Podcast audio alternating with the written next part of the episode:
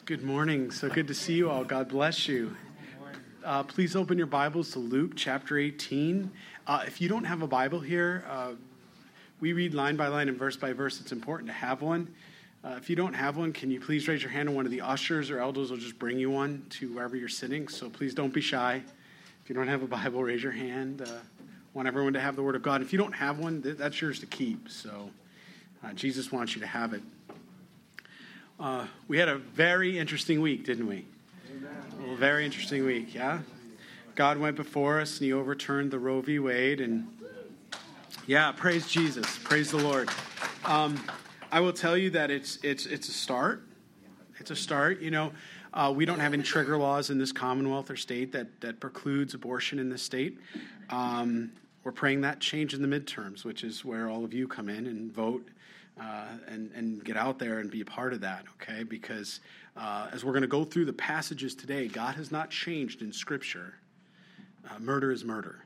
Violation of the moral law is a violation of the moral law. That never changed. The Decalogue didn't expire. It doesn't have an expiration date like your carton of milk, okay? So uh, that doesn't change. I will say this that I'm convinced uh, by Jesus Christ that when we want to start or see a stop to the travesties is when the church and the pastors of the church will stand up and make sure that they continue to read the Word of God line by line and verse by verse, the whole counsel of God, because I'm convinced that when that happens, what will happen is the heart will be changed. And when the heart's changed, then I believe it won't be an issue about trying to change culture, society, and policy. It'll be a transformation that the Holy Spirit does in the believers. I believe that's when you'll see the revival. You'll see the great awakenings that we pray for. And I'm just convinced of that, that it's one heart at a time. And it begins with my heart here tonight, this morning, all the time, all day, uh, first, but it begins with every one of our hearts. And what you do and where you go and how the time you spend in investing into others, all of that matters. You are the light of Jesus Christ, never to be hidden, always given freely and perfect, beautiful adoration and love. And so, with that, I'm going to put my glasses on because I just looked down at the words and I realized there was a problem for a minute. Uh, I went, Lord, I don't know. I know you can do it, but just do it, Lord. Um, I'd like to back up to chapter 17, verse 20, so we can get a little bit of a running start here this morning. Um, we're going to read that, we'll pray, and then we'll get into our passage, which is actually chapter 18, verse 1. But I think just for context sake, it just helps us, uh, helps me to, to get back into the, the mind of Christ as he was explaining this. Again, about four and a half, maybe maybe five weeks to his crucifixion. He's making his way to Jerusalem. This is the last time he's passing through these areas, okay? Samaria and Galilee. He's making his way very, very quickly. Um, yet his timing is perfect. And he comes across as he's going, there's multitudes, and in verse 20, he meets um, some Pharisees. Uh, those are the religious leaders of the day, okay? Uh, there were also Sadducees, but the Pharisees. And they asked him a very, very good question. And we talked about that last week as we studied. We went through the scriptures and we looked at why they would expect the kingdom of God to come on earth. We, we, we, we understood that they misunderstood that it was a two part plan. If you remember, you were with us last week, it's a two part plan. And they didn't understand that because they had taken one or two chapters or passages in Scripture, uh, Isaiah 9 and other passages like that, and they made their whole eschatology based off of one or two chapters instead of taking the whole counsel of God. And, and that's the same thing that can happen to all of us if we don't if we don't take the whole counsel of God, the Old Testament, the New Testament, all the Word of God, properly uh, interpret that in light of the fact that Scripture never contradicts itself, we would arrive. We will come to the right, the right place and the right answer. Well, they're asking a question because they don't get it. If you're Messiah Jesus, then why is still Rome oppressing us? That's the Jewish mind. And so we're going to pick up from there and then we'll jump into our passage this morning. Now, when he was asked by the Pharisees when the kingdom of God would come, he answered them and said, The kingdom of God does not come with observation, nor will they say, See here or see there, for indeed the kingdom of God is within you. Then he said to the disciples, the days will come when you will desire to see one of the days of the Son of Man. So now he's talking to disciples. I want us to see that's important because everything we're going to read today, the focus is on disciples and some religious leaders, but he's, he's, he's focusing on the disciples right now. He's speaking to them. He says, There's a day that's going to come, and you're going to see the days, and you're going to wish you had the days of the Son of Man, and you will not see it. In other words, during uh, these wicked times, you're going to want Jesus to be here. And I, I, can say, Amen, Amen, Amen, so be it. I think we're at those days with evil and wickedness and all the you know things that just have been happening over this last weekend. Uh, you know, businesses destroyed, windows broken, people harmed. Um, come, Lord Jesus, come and they will say to you, Look here, look there. And we talked about last week the distractions. There's so many, even, you know, religious distractions. we we are going to see those things. If we're not careful, we'll get, we'll get, you know, enamored with them and take our eyes off of Jesus and his soon return. Do not go after them or follow them. That was a command God gave. For as the lightning that flashes out of one part under heaven shines to the other part under heaven, so also the Son of Man will be in his days. You're not going to miss it. But first he must suffer many things and be rejected by this generation. Okay, now he's coming for the first part.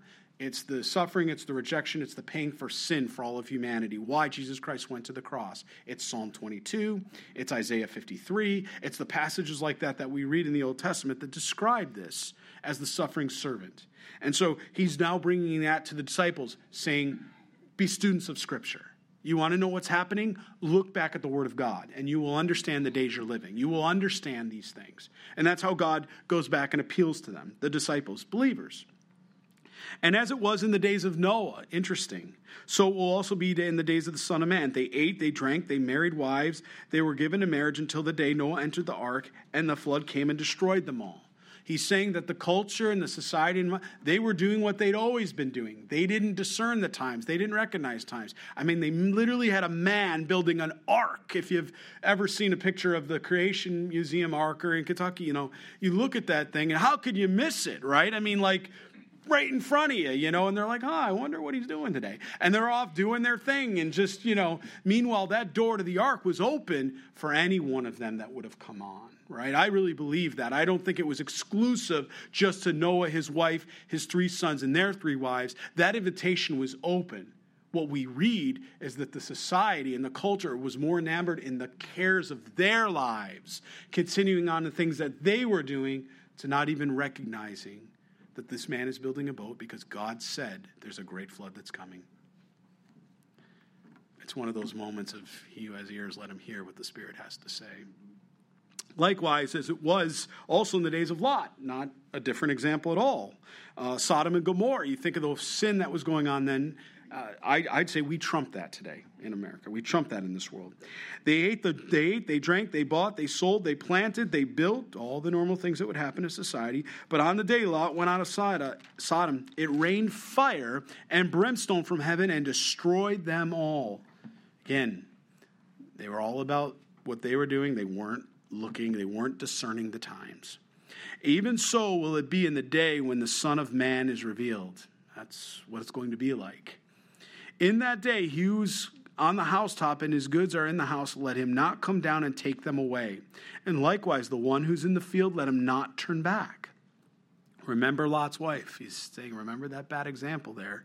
Don't repeat that. Don't look back to the world and say, well, wait a minute, one more, one that. No like Elisha. Burn the plow. Whoever seeks to save his life will lose it, and whoever loses his life will preserve it.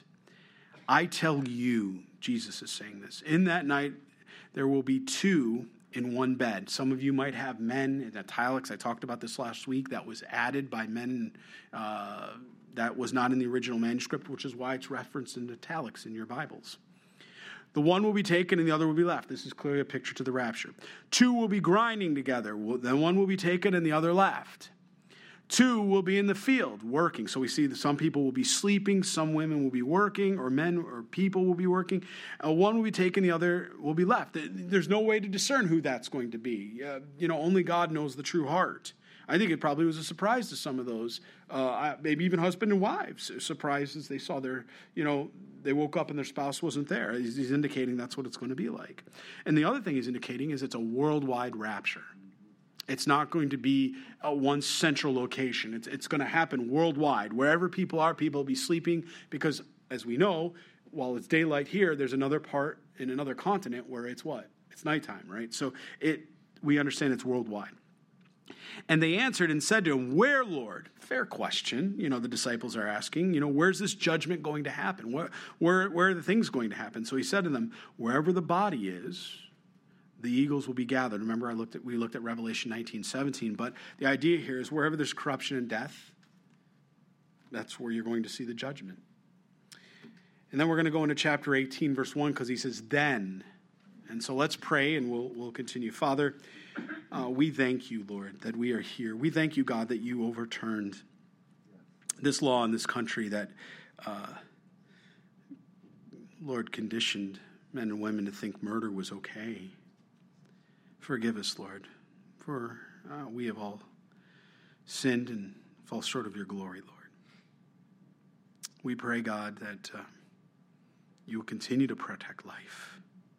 We know that's it's ordained by you, Lord, and no one has authorship over it but you, Jesus. Lord, you don't make mistakes. I just thank you for the family. I thank you for the way you've built family units, friendships. Lord, I thank you for your holy word that recalibrates our minds and our hearts so easily we can drift away, Lord. I can drift away from things that you want me to think about. You want me to be in the spirit. You want me to be praying about, Lord, not to lose heart, not to not to grow weary, not to stop praying, not all of these things that are very important to live out a disciple's walk, a Christ follower's walk. Jesus, I pray for all of us here this morning. We we desire that, Lord. We desire more of you. We love you. Have your way in us. We want to lay down all the things that are competing with you, competing for our attention. We want to rest. Lord, we need rest. Wash us, cleanse us, heal us, Lord, and deliver us from all evil, Lord. We pray and ask this in your holy and mighty name, Jesus Christ, and all God's people pray. Amen. Chapter 18, verse 1, this is our passage we'll be in today. Um, Again, the context was end times initially. He was talking about that. Um, that was heavy. He, you know, he laid that out pretty pretty succinctly. The Lord did, but I imagine the disciples had, you know, sort of the, the heavy heart. Um, wow, Lord. Um, if you look at chapter 18, verse 1, he said, Then those who then he spoke a parable to them that men always ought to pray and not lose heart. One of the very few places in Scripture where he actually gives sort of the scope or the point directly in the beginning of the parable or in the beginning of the teaching. Normally, he'll introduce the parable, and then at the end, sometimes he'll give us an explanation of what it means, or maybe the disciples will ask a question, and then the Holy Spirit will, uh, you know, add and, and deliver upon that. And we read about it. In this case, he wants us to understand very clear at the onset what he's talking about in light of what we just read, what he just spoke to his disciples, speaks to us right now that we need to be men and women of prayer. You know, every Sunday at 6 p.m., we have corporate prayer. And I, am pleading with you. You know, we are watching God move in this country. We are watching, uh, quite honestly, as I heard some of the um, different um, dictators, uh, call them uh, leaders, in other countries uh, turn around and Canada and then like describe uh, how, what a travesty it is in America because we what we you know the laws that have just changed, and it's a reminder that God is not done with us yet. God is not done with the United States of America. God is not done with our nation yet. Sometimes we see that downward spiral and think, Lord, is it too late? Um, certainly, I don't think it can be stopped at this point. I, I really believe that. Uh, these things needs be. God allows it. It's coming to a point where the rapture will come and then judgment will follow and then we will return for a thousand year millennial reign. Those things are on track according to God's timeline. But he wants his believers, he wants the body of Christ, you and I, those that have are born again believers, not to do two things. One, not to stop praying and talking to the Lord. That's the first thing. We need to be people of prayer. People that pray together stay together. it is so important. As I mentioned earlier in my introduction, this country, this this state, this Commonwealth of Pennsylvania, we don't have a trigger law that just said murdering a child is wrong. That can change in November. We ought to be praying now we don't wait. We, we're a people of prayer. We pray, then we go, right? God has always declared that. Prayer is our mighty weapon.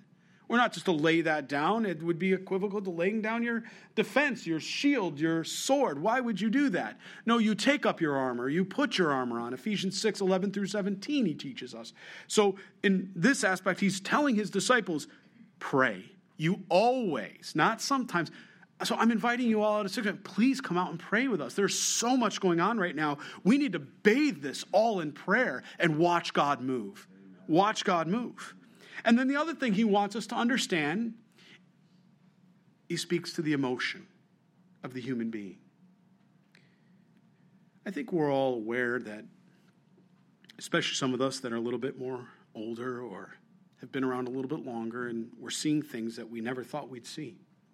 I know I honestly thought I'd be raptured by now before things have gotten to the, the place it's at. And there are days you can wake up and you can you can approach things with a heavy heart. It can cause you to lose heart, be discouraged sometimes. It's in those moments that I love this passage and I return here and I read this. My God, my Lord, my Savior, my Jesus. He tells me, pray, don't lose heart. Don't lose heart, Matt. No, I've got this. I've got you. There's a plan and a purpose, and God is working it out. Be faithful. Be faithful. I'm not asking for your opinions, I just want your obedience.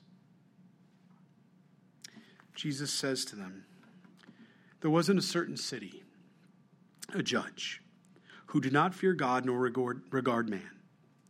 Now there was a widow in that city, and she came to him, saying, Get justice for me from my adversary.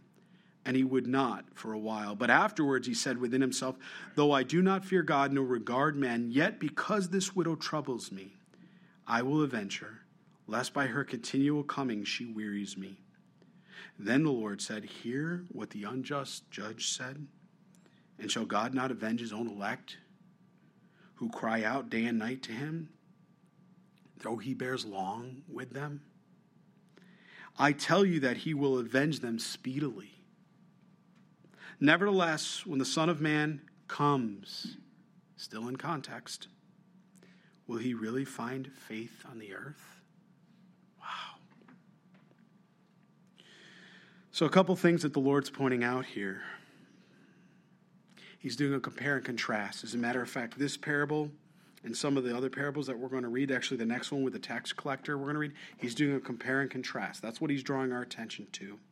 He's certainly not saying that he's a God that's indifferent to when his people pray. That's not what he's saying, like that judge is, that unrighteous judge.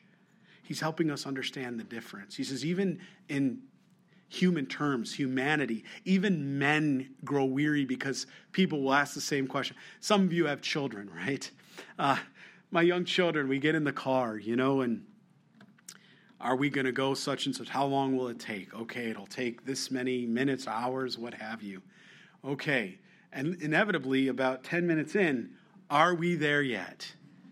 And this continues on for the trip, whether it's 24 hours, 14 hours, or five. Uh, there's no correlation to the.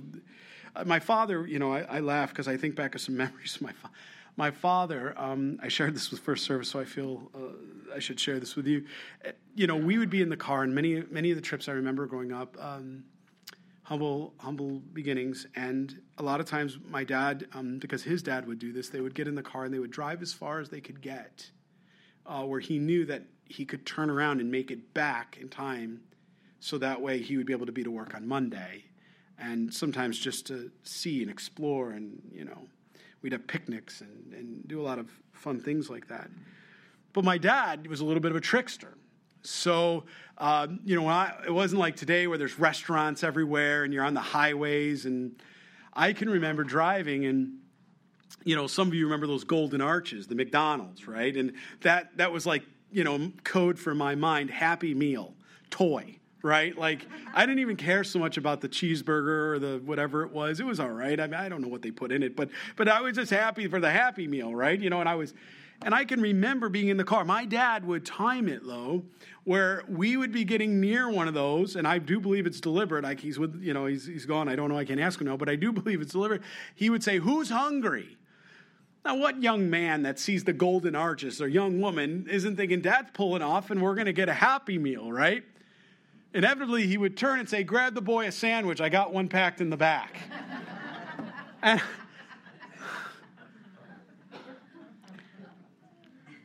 but he never grew weary of that. You know, I, he would say once in a while, you know, I grew weary of that. He never grew weary of that. I thought for sure with my constant, are we there yet? Are we there yet?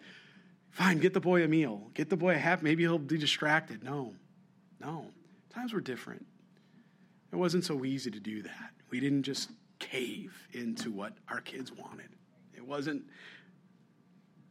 yeah. So, here we read there, there's a certain city. He doesn't even call out the city. The idea here is this is applicable everywhere. That's why he doesn't call out a particular city. And there's a judge. And he didn't fear God nor regard man. He, he's telling us, and I know we're not surprised by that, but he's telling us the motives are ill. These are not pure motives. He's not weighing this case accurately or fairly or what's going to happen. He has an ill motive. He's not interested in morality or what God would have because we're introduced to this widow. He says there was a widow in that city. Okay? And, and at that time, there was no social network to help this person. It, widows often they were to be cared for by the families first, as Scripture teaches, and then uh, by the church. There comes a point where the church is to care for the widows that way. It's biblical, actually, but the families to meet those needs first. And it says that because of this, it's drawing our attention to she's she or he they're helpless. They need help right? And, and, so there should be a softness to this man's heart. There should be as the judge wanting to help here. There's a situation. And she came to him saying get justice for me and my adversary you know? From my adversary. She's been wronged in some way. And naturally our hearts are softened to that because obviously she's in need. There's nothing to no one to help her nothing to help her. And it says he would not for a while he was indifferent to it. He didn't care about her situation or plight, or his situation or plight. But afterwards, he said within himself, Though I do not fear God, please notice he continues to bring this out, not the right motive, nor regard men, yet because this widow troubles me, the idea here is all the time, continuously going and troubling me and asking, and I will avenge her lest by her continually coming she wearies me. So he says, even in human terms, there'll come a point where somebody just asks you and asks you, and finally just stop, fine, give them what they want. Just stop the racket, stop the noise. Just he says, even humans understand that. Then the Lord said, Hear what the unjust judge said. Now, clearly, God's not comparing himself to that judge because God is not unjust. He's, he's doing a compare and contrast. And shall God not avenge his own elect who cry out day and night to him? He's telling us the power of persistent prayer. Though he bears long with them, I tell you that he will avenge them speedily. And that's the thing that the Christian, the believer in Christ, we need to understand that prayer is our mighty weapon. You want a change, whether it's in your neighborhood, your country, the world, it begins one heart at a time. And it begins with your heart and my heart first. It begins surrender to the Lord. It begins in prayer. Because when we open our hearts to the Lord in direct fellowship and communication, God is faithful to change hearts you wouldn't have to have a law in the land because there wouldn't be a single person in line at an abortion clinic if it was the right heart. You wouldn't have companies that were trying to sell body parts of children to profit, you know, lab rats and mice and putting the, you know, hair of a human child on that to try to figure out how to regrow hair just this last couple of weeks that came out. The experiments that are going on. You wouldn't have any of that if you had the right heart. And that's why the Word of God is so important. Because it reminds us, it calibrates, it teaches us things that we may not ordinarily see when the focus is on self or what we believe is best for us. I've said it this way it's really not a question about choice. People say that, and we hear people argue that. There's nobody's relegated that choice. A woman or a man has a right, they have the ability to go and engage in sexual relations. No one has stopped anyone from doing that.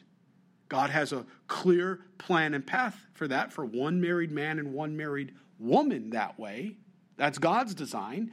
But even in sin, men and women can fornicate. Again, it's sin. I'm going to call it out for what it is. God eh, abhors it, it's an abomination. But when they do that, nobody comes and puts them in jail. They don't get arrested, they're not getting locked up. There's no, the woman has a choice to do that, the man has a choice to do that. What we're talking about is a consequence to the choice. And two wrongs don't make a right. Murdering never became the answer to dealing with the first wrong of sin. Now, I understand there are times medically where it's necessary. And I understand to save a mother's life. Okay, fine. That's, di- that's not what we're talking about here.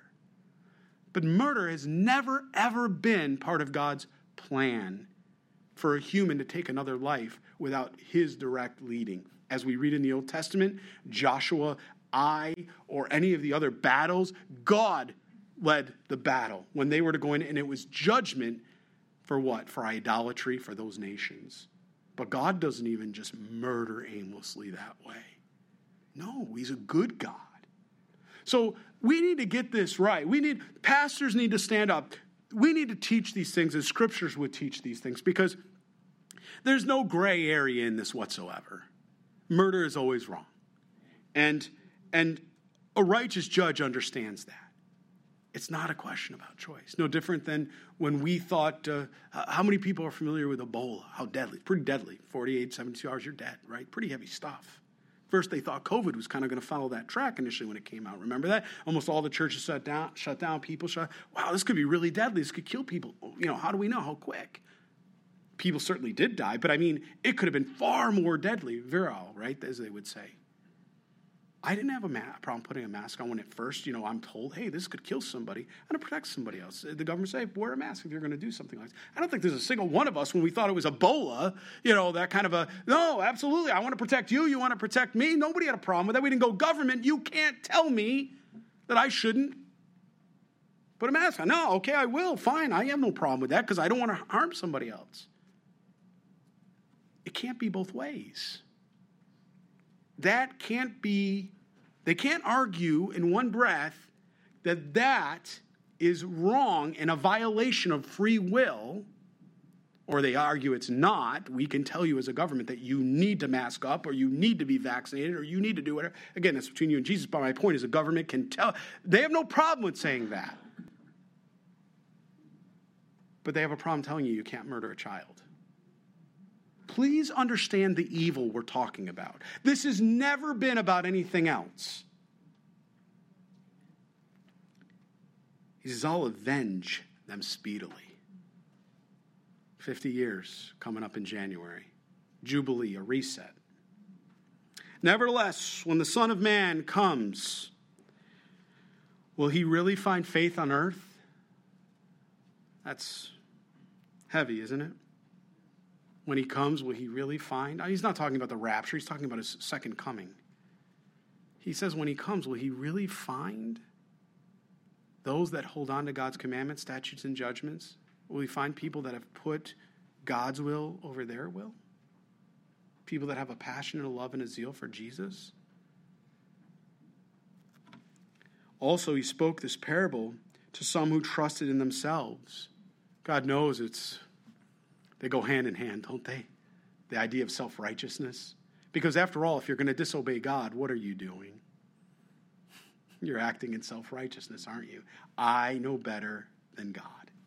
I mean, let's be honest about it. I think we owe that to each other to just be honest about what we're doing if we deny or we walk in disobedience. Okay? At least have character enough to do that. He says that they trusted in themselves that they were righteous. Their moral compass was the right one, not God's. And what else does that lead to? It leads to a bitterness. Why? It leads to people not being others focused because when you walk away from the Lord like that, then, as he says in the last days, then eventually hearts grow cold. They wax cold. It's the same thing we read here. And they despised others. It's not surprising whatsoever. It's it, God doesn't contradict himself. He he says it almost over and over again in many different ways. This same idea. And then he gives the example or a parable, parable para, right, alongside, casting alongside his truth. Two men went up to the temple to pray, one a Pharisee and the other a tax collector. The Pharisee stood and prayed thus with himself God, I thank you that I am not like other men, extortioners, unjust, adulterers, or even as his tax collector. I fast twice a week, I give tithes and of all that I possess. And, and uh, the tax collector, standing afar off, would not so much as raise his eyes to heaven, but beat his breast, saying, God be merciful to me, a sinner. I tell you, this man went down to, to his house justified rather than the other. For everyone who exalts himself will be humbled, and he who humbles himself will be exalted. Whoa, I didn't see that coming. Neither did the Jew in that day. You have a Pharisee, a man that society, the culture, the world would look at as a man of piety, a holy man, a man that's being lifted and compared to this other man that in the Jewish mind, a tax collector, filth. Why? Well, because Rome turned around and would put an offer, a publication, so to speak, uh, making it known that you could subscribe or you could take a territory. And in so taking a territory, a municipality or a province area, you would take that and they would say, if you take this territory, you have to pay Rome X amount of dollars. What you charge above and beyond that is for you to keep. But what Rome will require from you is X dollars for that territory. So, two things happen in the Jewish mind. One, it's an agrarian society, they're farming. So many people, to pay the tax, often had to sell more land or sell animals. And if you do that, guess what happens? It's like debt. It kind of spirals. You know how debt catches up with us and spirals on us? That way, it's exactly what was happening because they're selling more land to pay tax, but then they come back and want more tax, and what they eventually can't sell more land and they can't produce more to pay the tax, right? And Rome knew that. They understood that. That was one of the ways they could confiscate land. They, they weren't ignorant to that. So this is what was going on. And so for a Jewish man to say, yes, I'll be a tax collector, it, it was like a direct betrayal to your own brothers and sisters because you grew up in the villages with these men and women. And now they're families, and you have to look and say, I'm sorry, I'm, I'm basically making you homeless. And then not only that, talk about adding insult to injury. On top of it, you then went and charged them even more than what the tax was due. So that you could do what? You could pay your tax and bills and everything else that way. And oh, by the way, where does that greed stop?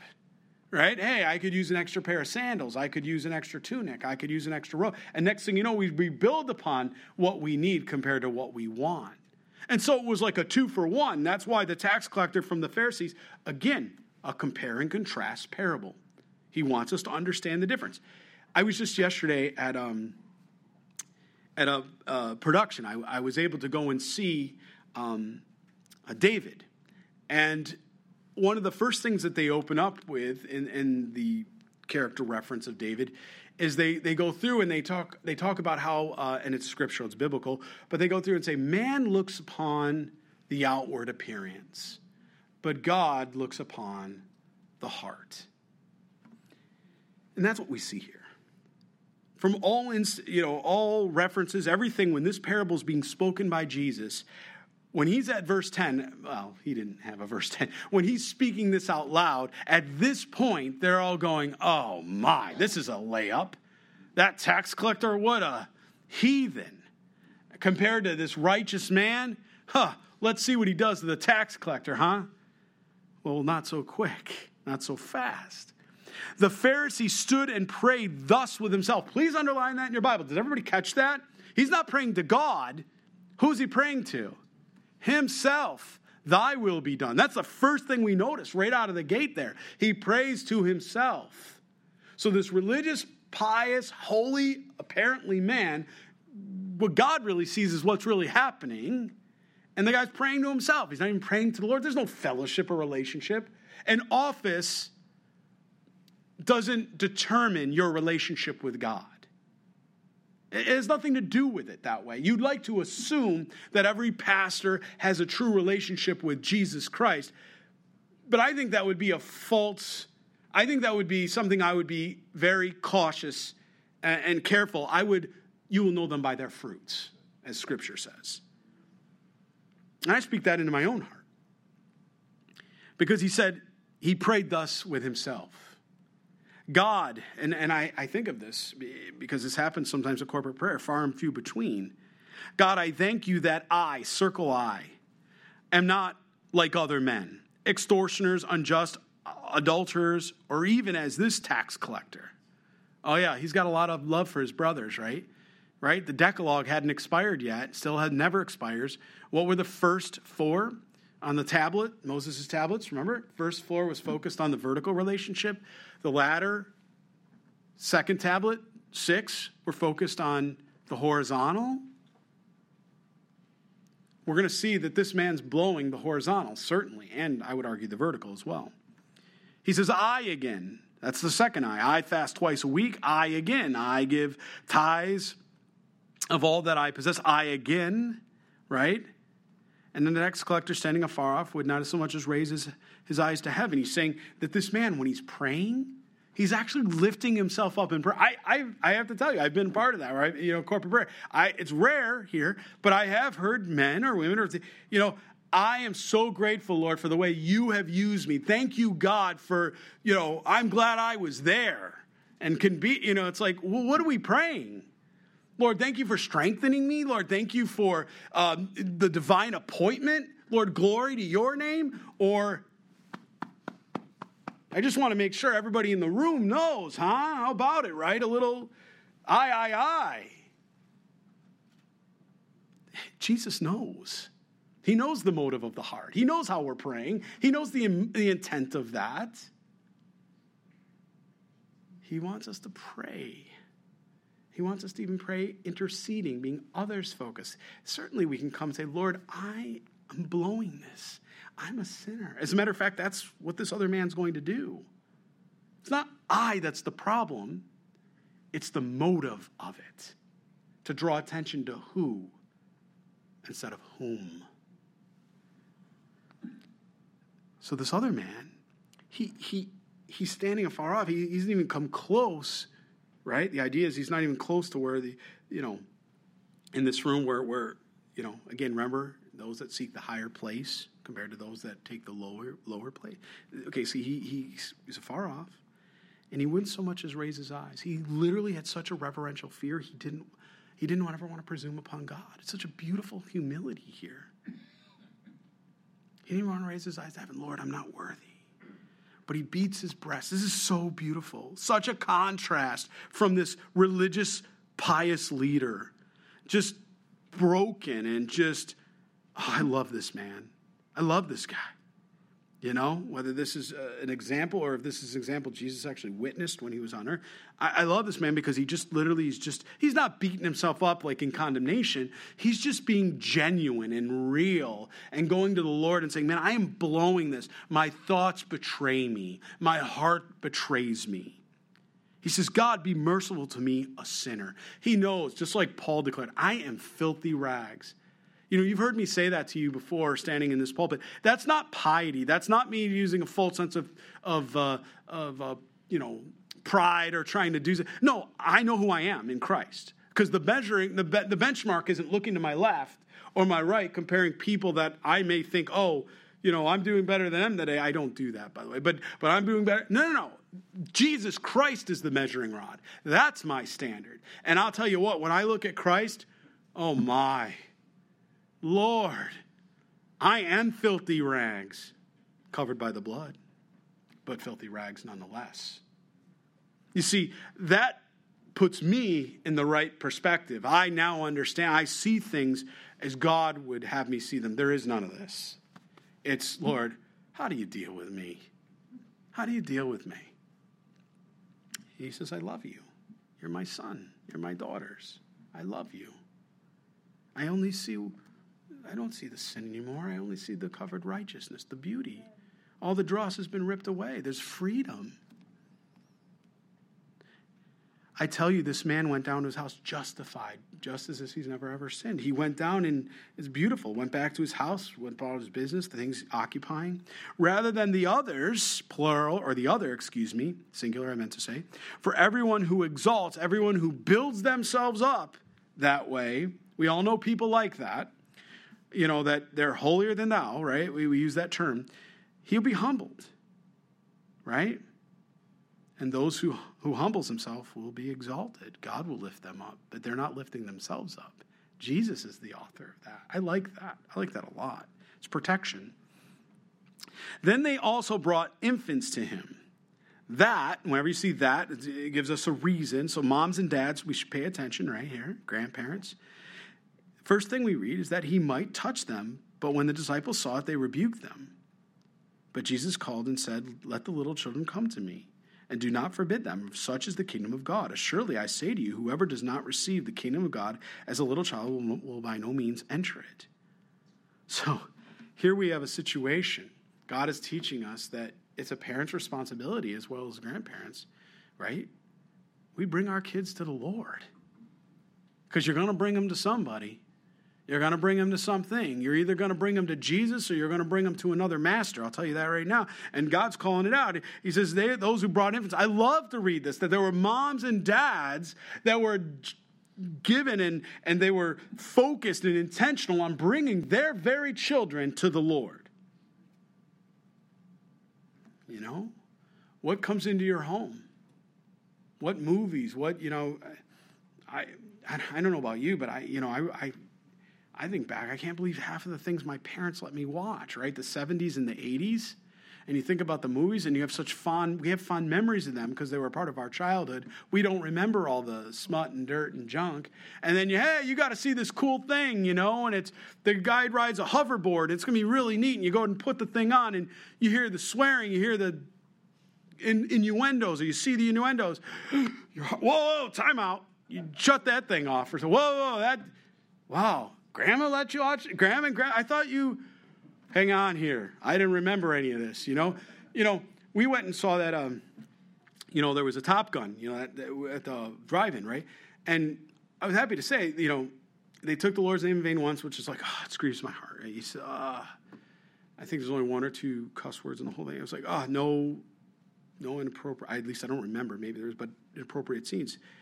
But I'm thinking about this. I'm like, oh, you know, the kids are like, well, how does this, how did this start? I'm like, oh, it's Top Gun, you know, the first one, the, the Tom Cruise, you know. Please, I'm not encouraging anybody to go watch any of these things. I'm just pray for me. I'm a heathen, right? So just you, what I'm saying to you is, is like, this is what, you know. So we turn around and, you know, I put it on for a, a few minutes, and I, I, don't think we made it through the first five minutes. They took the Lord's name in vain. I said, no, that's it. That's sh- shutting that right off. I'm not going to let that happen. There's not going to be that kind of compromise. And so I shut it right off. That was it. And they're like, well, I said, well, you know what we're going to do? We have VidAngel, or there's other one. I know Kevin told me about a clear play one or something. And so we run it. Everything in our house now gets run through that thing. And because what am I bringing my kids to? I have a responsibility, whether it's my 21 year old or, you know, down to my 11 year old. I'm bringing them to something. What am I bringing them to? And I, and I think very uh, intentional about that. And I run it through the, the VidAngel thing. And and all the bad words are taken out. Scenes are, you know, you could even filter. I don't even kissing. You don't even need to see that. That's a one man. It should be beautiful for a husband and a wife. That's precious. It doesn't need to be seen by everybody else like that. So we, I filter all that out. There's nothing you get. It doesn't even let the the mind or the flesh get what is the word um, cackled up that way or anchored up that way. You, all that's about. Can you imagine we're living in such a time when there's even technologies like that? Much is given, much is required. What about if we have those technologies, we choose not to use them? Oh my. You know, I, I, oh, better off just to shut the thing off altogether, right? But the idea here is that he's saying that, look, don't ever prevent children from coming to him. because they come with simple faith in obedience and childlike faith. And that's what heaven is made up. And I love how the Lord has raised up a school here. It's wonderful to see the kids play. They come in, they learn their scriptures, they go through chapel. It is blessed. The teachers, teachers that God has ordained to be here, anointed, you know, it's wonderful. The Bible is the priority. The Bible is the priority, what we do here with the children. And I love to see them on the playground. And sometimes, yes, you know, Pastor Matt gets a little competitive. You know, it's sometimes three or four against one. No, they get really competitive. And sometimes you have to turn around and say, okay, we're going to pray through this. I'm still going to win. And no, no, don't do that. That's bad exhortation. Bad pastor, right? No, but you turn around and pray for me. You think I'm joking. Pray for me, right? But you see their beautiful innocence and their faith where they come together and they just want to play together. They just want to hang out together. They do different things and and I love it. I love it because it's such a constant reminder. They don't come with all these motives. They're not coming with all this ulterior motives of how they can get away and what they want to get one up on. No. They don't have a heart like that. They're just coming with a pure heart. Okay, Lord, you know, uh, Mr. Smith, Mrs. Smith, okay, so what you want me to do in class? Okay, I can I can do that. I'll listen. I'll I'll sit still. They need reminding. We all need reminding, but but it's beautiful and it, it's it's it's what we tell the t- teachers and children's ministry here to look at that way. Sometimes, you know, I tell them I said, "Do you think it's not going to get worse, more chaotic with the children because there's la- less happening in the homes?" They're, and many of them go to the public, so they're like getting indoctrinated with it, thinking it's normal. I'm like, what? This is what we're competing with. I mean, the answer is not to just say sorry. No, it's to try to bring that discipline, that love of Jesus, and bring it together perfectly so there's truth and love, not one without the other. So that we do what? We don't prevent a child from ever coming to the Lord. Never prevent a child from coming to Jesus. But he says that the disciples, thinking they were doing a good thing, they say, "Oh no, no, no, you can't. No, those kids, they, you know, no. Jesus got more important things." And Jesus rebukes the disciples and says, "No, no, don't ever prevent a child from coming to me." But Jesus called them to him and said, "Let the little children come to me, and do not forbid them, for such is the kingdom of God." Assuredly, I say to you, whoever does not receive the kingdom of God as a little child will by no means enter it. It's the most beautiful thing when you teach a child how to pray and they go in their room and they pray when, they, when you know, not forced, but they actually pray and you watch just the simplicity of it. It's not fancy words. It's not this big puffed up long prayer that's, oh my Lord, and I, you know, it is just Simple. Jesus, Daddy, Father, I love you. Pray for mommy and daddy. They're, they need help. You know, no. maybe that's just my, maybe I've listened too much to my son's prayers, right? Mommy and daddy need help. Jesus, you need to give them two hearts. No. But that's the kind of stuff that's so beautiful and simple. I can learn so much when I hear my children pray with such innocence, purity. It's never about them. They're, you know, it's such a relationship. Remember, there's some parents in here. You remember the first time you saw your kids do that? And initially, it's a battle sometimes, isn't it? It's a battle. I remember it was a battle sometimes. And then we watched, I'll never forget my oldest. You know, I remember Lisa and I, was 10 or 11 years old. We'd go back and forth. He was in Calvary Chapel, uh, Christian Academy. He was in the school. We'd go back. And we'd pray for him, prayed for him. And I walked by one night. We'd go him and kiss him goodnight, tuck him in, and do all our, our bedroom, bed, uh, bedtime routine. And I remember coming over, and I saw my son on his knees, his hands like this over his face was calling out to Jesus. He said, Jesus, help me be you, who you want me to be. I want to be like you. I was wrecked. I literally, I didn't, I just had to go to my room because I began to weep. I said, This is what you mean when you said it's like the kingdom of God. This is how pure it is. This is how beautiful it's supposed to be. God, forgive me for tainting it. Forgive me for putting my fingerprints on it. Now, a certain ruler asked him, saying, Good teacher, what shall I do to inherit eternal life? So Jesus said to him, What? Why do you call me good? No one is good but one that is God. You know the commandments do not commit adultery, do not murder, do not steal, do not bear false witness, honor your father and mother. And he said, All these things I have done from my youth. So when Jesus heard these things, he said to him, You still lack one thing.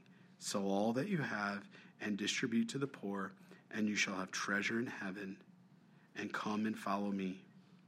But when he heard this, he became very sorrowful, for he was very rich. Now, a couple of things that the Lord's pointing out to us. First of all, this certain ruler, again, his name doesn't matter because any one of us can be, if we're honest, put ourselves right in this place. We read from the accounts of Matthew and Mark. They also have the parallel accounts. I, I recommended to um, first service, I'd recommend this to you. I, I ordered a few copy of these to put in our bookstore, but it's called The Harmony of the Gospels. A Harmony of the Gospels by A.T. Robertson. This is an older book. I love it. Every single student of Scripture needs this. Uh, it doesn't have to be this exact one, but this is the one I like. Why? Because it gives you the parallel of the synoptics Matthew, Mark, and Luke, and then obviously you get John as well. And I, I think on Amazon it was $13.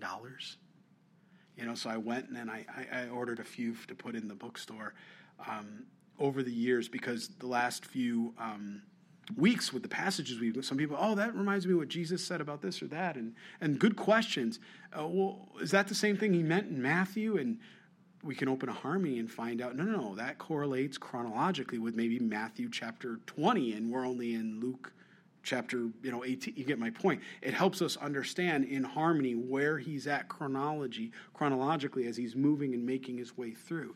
It is so powerful.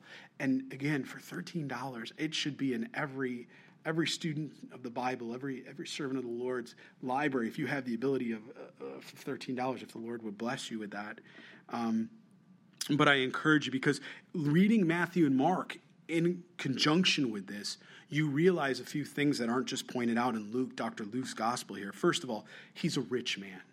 This ruler is a rich man, not just not just any ruler. The second thing, a ruler. He's not a ruler of like we would think politically.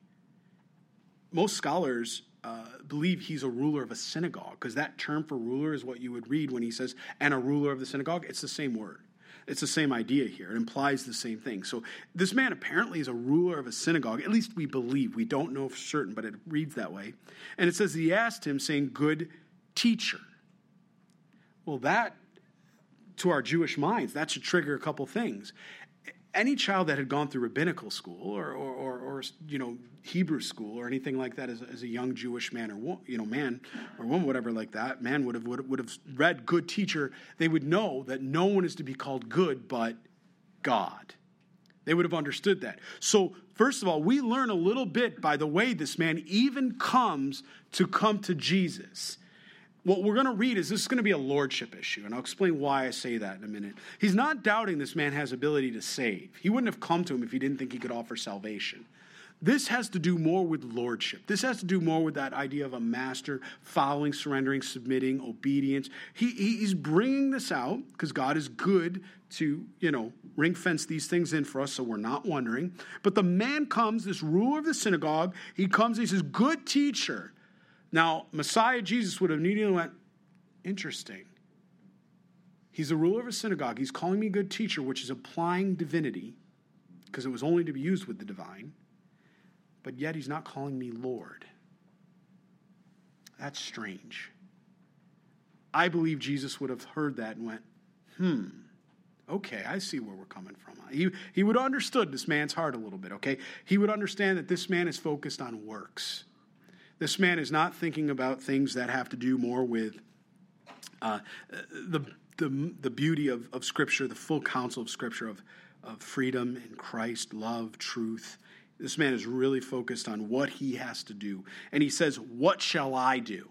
Not what have you done, not what can you do, not understanding in fairness yet. Crucifixion hasn't happened. So, in fairness, under the law, what shall I do to inherit eternal life? Excellent question, isn't it?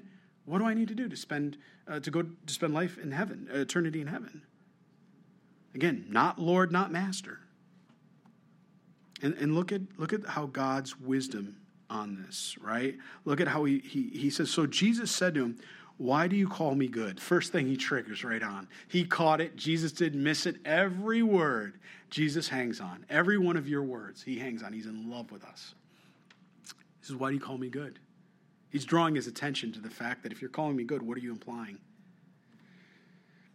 You're implying I'm divine. If I'm divine, then that makes me Messiah. And if I'm Messiah, why aren't you addressing me as Lord? Why am I not your Lord? I may be your Savior, but why am I not your Lord? Okay. He says, No one is good but one. So he calls it back because, again, he's saying, Hey, I don't disagree with that. You're right in what you're saying. There is only one that's good. And who is that? God. He's connecting the dots. He's saying, Yes, listen to what you're saying out of your mouth, acknowledge it, and now let's start behaving accordingly or uh, understanding that, right? You know the commandments. He then automatically says, You know. How does he know that? Because Jesus knows our hearts. He knows our intention. He knows our minds. He knows our thoughts. He looks right at him and says, You know. And what does he focus? Does he focus on the first four or does he go right to the second six? He goes right to the second tablet of Moses, right to the second six, which is dealing all with the vertical. Do not commit adultery. Do not murder. Do not steal. Do not bear false witness. Honor your father and your mother. He goes through the six, he goes right, right to that, right? And this ruler, this rich young ruler, he says, All these things I have kept from my youth. If we learn a couple things about this man, what are we learning? First of all, this man has discipline. I like that. He has discipline. He is intentional about these things. He's thinking about these things. He's intentional about his walk, his, his, his relationship that way, as far as to the commandments, you might say. And I think we can imply, or it can be implied, that this man is quasi moral. It's not that he's trying to walk contrary to God, he's trying to what can I do? Works, uh, more morality there. So we see some of that. So when Jesus heard these things, he said to him, so he looks at him, and Jesus says, You still lack one thing. Huh. Sell all that you have and distribute to the poor, and you will have treasure in heaven, and come follow me. He gives him an invitation here. Now, again, if you had a harmony of the Gospels, you know if you read the book of Mark, we actually read a couple things. One, it says that in Mark, it says that Jesus looked upon him with love. This wasn't a, a rebuke like, hey, you're blowing it, buddy, get out of here. No, he says, he looks at him with all endearment, all heart, all love. I love you. Come follow after me.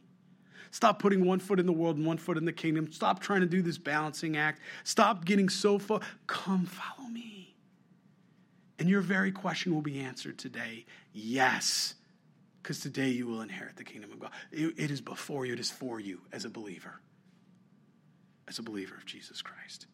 In his invitation, he was actually answering this man's question as well, wasn't he? He was saying yes. He was saying, yes, this is how you do it. We also read in Mark, Mark's gospel, that this man walked away. This man clearly knew what Jesus was saying. Jesus started with the six at the second tablet. But then quickly, when he heard this man's answer, and says, Yeah, I've done all those things. Good. You're horizontal? Okay, really? Let's talk about the vertical. Let's go to the first four. What is he pointing out to this man? Sell. This man's a rich. We know Mark's account, Matthew's got. He's a rich man. What has he done? I, have said it this way in the past, and I, and I and I please, I hope I never misrepresent God with the, the simplicity I try to use in explaining this. It's just it's just how I relate to it. That anything in my heart anything between my heart and God, my Lord, anything in between that by definition is idolatry, regardless of motive or cause. It's idolatry. It doesn't matter priority, order, rank. It's not a ranking. You know, I, have heard, well, you know, God, then, this, then this. no, no, no. That helps us in human terms, but no, it's God, and God is everything. Everything. And so there is no balance to any of that. Not supposed to be balance. It's God. And so this man Not that wealth is wrong. He's not, the problem isn't the wealth. The problem is the wealth has become idolatry. This is what this man's trusting in, his security. Now, it doesn't flat out say that, but it's implied by reading Mark's gospel, knowing that when he hears this, he just goes, he walks away. He's basically saying, I reject what you're saying. I will not do it. Not that I can't, I will not. What God is showing us right here is that He wants all of our hearts. And we can know who Jesus is from a this is salvific text from a salvation perspective to know who he is we can even believe he's divine good teacher but if we aren't willing to turn around and take Jesus and say, Lord, Lord, that starts a good start. I'm a sinner. Not that I've kept all these things and I'm great. Remember, we just read earlier the parable right before. The man that went away justified recognized who he was, and he blew it, right? I blow it. That's the first step, recognizing a need for a Savior. The second step is saying, Lord, I want you to be my God.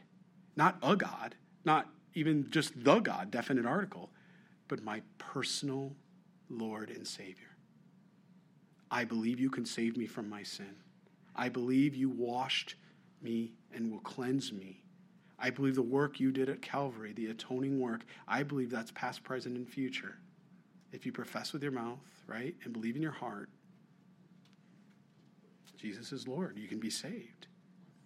As part of that process, there comes a point, though, where we then have to turn around and say, well, if I really believe that, then why am I going to follow after the things from another master? Because now it's doulos. Now it's blood bought. Now you belong to Christ. And the very blood that washed you is also the blood that's conforming you into his likeness and image through the process of sanctification. When we reject that, that's when the lordship issue happens. Because we're rejecting God's sovereignty over our lives. You might say, well, what do I have to do with that? Well, it's very simple. He's asked us to submit and surrender, to trust Him and not our self righteousness, as we already read earlier, as he gave an example of the Pharisee earlier. It's the same thing he's telling us here. And he's telling everyone that hears this so that nobody misunderstands what salvation really looks like and how good God is and how powerful God is and how sovereign God is that he can change hearts, minds, and souls. He could transform anyone's heart here. And, and it doesn't matter where you're from, what you've done, or, or, or what, your, what your baggage is that way. He's capable to do it.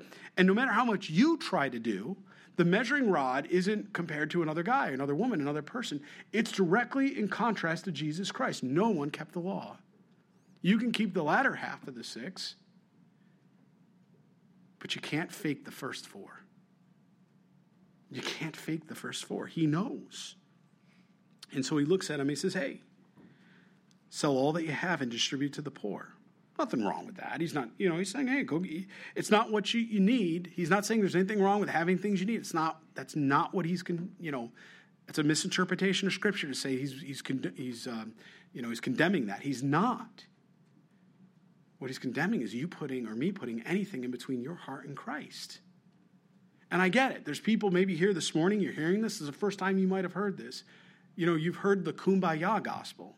You've heard the American gospel. It's great when you read his words because Jesus is not grammatically challenged. This is the words of Jesus Christ, the very man that men and women say that is their Lord and Savior. And these words are holy and true, they are God breathed. And he's not mincing words here. Sell all that you have and distribute to the poor, and you will have treasure in heaven. And he says, Come follow me. I love you. I'm not done with you. Come follow me. When he heard this, he became very sorrowful. Why? He understood what he was saying. Lay that thing down. And the man said, I, I won't do it. He says, You understand you're rejecting God then? He went off. And it says, Because he was really rich or very rich. And when Jesus saw that he had become very sorrowful, he said, How hard is it for those who have riches because they put their trust in them, not because money inherently is the problem, to enter the kingdom of God? Because Jesus had a heavy heart here. He loved this man, as Mark tells us. He's sad by this. He's sad by, by his creation that loves his creation and the things out of his creation more than they love the Creator. God's got a beautiful, soft, and gentle heart that way. Riches can be an obstacle, idolatry, right? Placing our full trust and faith in Jesus and God to follow Jesus is all He wants us to do. And then He helps us lay those things down, addictions, whatever they might be. He's a gracious God. He helps us, He doesn't leave us unarmed or without power. But we can't say, God, help me with this or help me in this matter and, let, and not turn around and say, well, God, well, you're trying to help me over here, but I mean, ignore that because I don't care. I don't want your help for that. I just want your help for what I need your help with. It doesn't work that way. And he's not a master, is he? No, then you've made him a, or I've, somebody's relegated him to a genie in a bottle. There's no relationship in that. For it is easier for a camel to go through the eye of a needle than for a rich man to enter the kingdom of God. Eh, scholars and commentators used to say, oh, you know, there's an archway, and, you know, they had to go through, and it was this eye of the needle archway. And uh, the reality, though, is as time went on in architecture and all the technology and everything, we, we discovered there is no such thing. So all the commentators that wrote these things, it's, we realize that, no, what God is talking about is that it's humanly impossible.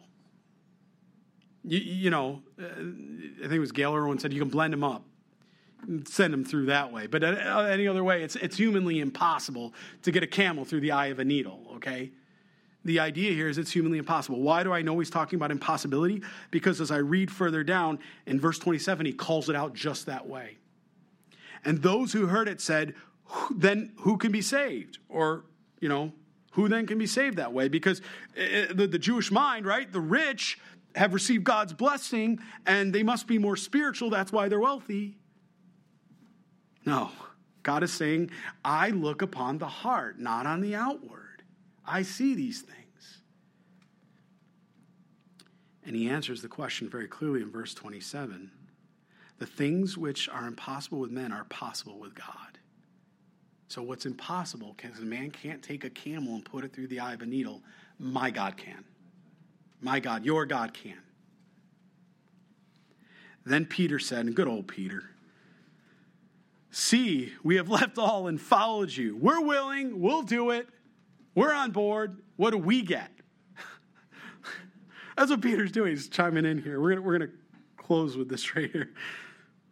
So he said to them, Assuredly I say to you, there is no one who has left house, parents, brothers, or wife, or children for the sake of the kingdom of God, who shall not receive many times more in this present time and in the, the age to come eternal life.